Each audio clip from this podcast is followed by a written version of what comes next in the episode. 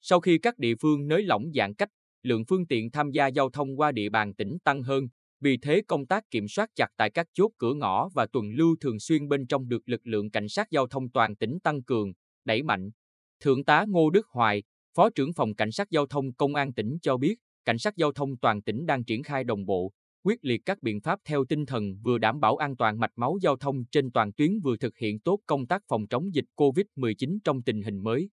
Thượng tá Hoài thông tin, chúng tôi tăng cường sử dụng các phương tiện kỹ thuật nghiệp vụ kết hợp công tác đứng chốt đang xen tuần lưu dọc tuyến để kịp thời xử lý các vi phạm về giao thông. Trong đó, sẽ tiếp tục tập trung vào nhóm đối tượng là người đi mô tô, xe gắn máy sau khi đã sử dụng rượu bia, chất kích thích.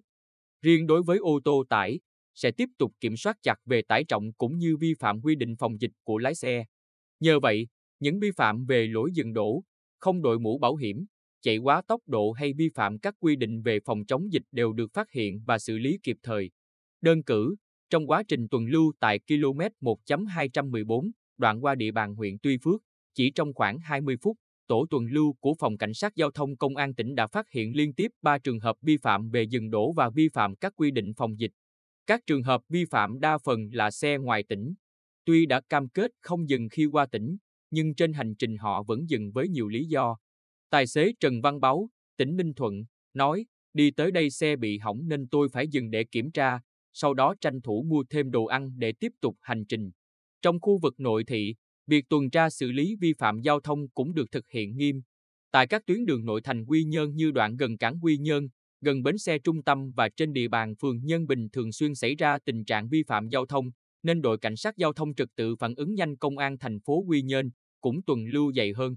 Đơn cử, lực lượng đã phát hiện hai trường hợp tài xế xe tải ngoài tỉnh khai báo không dừng khi qua tỉnh nhưng vẫn lén lút vào thành phố để bỏ hàng. Ngoài ra, tại thời điểm kiểm tra, tài xế không xuất trình được giấy test kháng nguyên SARS-CoV-2 âm tính trong vòng 72 giờ. Vì vậy, sau khi lập biên bản xử lý, lực lượng đã đưa tài xế vào chốt kiểm soát để khai báo lại. Trung tá Phan Đình Điểm, đội phó đội cảnh sát giao thông trật tự phản ứng nhanh, công an thành phố Quy Nhơn, cho biết nếu lơ là công tác kiểm soát giao thông thì không chỉ về trật tự an toàn giao thông mà nguy cơ dịch bệnh cũng rất lớn. Bởi khi chuyển sang trạng thái bình thường mới, lượng người và phương tiện sẽ tăng. Do vậy, chúng tôi luôn chủ động tuần lưu và xử lý nghiêm các vi phạm về giao thông. Xác định đúng tuyến, địa bàn trọng điểm nên ngoài việc phát hiện, xử lý nghiêm các vi phạm về giao thông, lực lượng chức năng cũng đã bắt giữ các loại tội phạm hoạt động trên tuyến giao thông qua địa bàn tỉnh,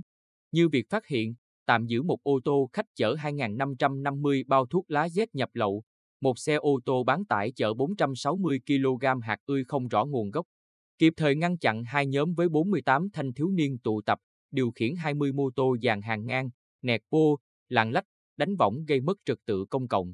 Và mới đây nhất là phát hiện và yêu cầu quay đầu xe đối với một trường hợp tài xế chạy hợp đồng chở theo 5 người từ vùng dịch thành phố Hồ Chí Minh về huyện Tuy Phước khi qua chốt kiểm soát cửa ngõ quốc lộ 19. Để tăng hiệu quả kiểm soát giao thông, lực lượng cảnh sát giao thông cũng đang tăng cường xử phạt người qua hình ảnh. Thượng tá Hoài nói thêm, các hành vi đi vào đường cấm, đi ngược chiều, dừng, đổ xe không đúng nơi quy định, đi không đúng phần đường, làn đường quy định đều được hệ thống camera giám sát ghi lại và chúng tôi đều xử lý.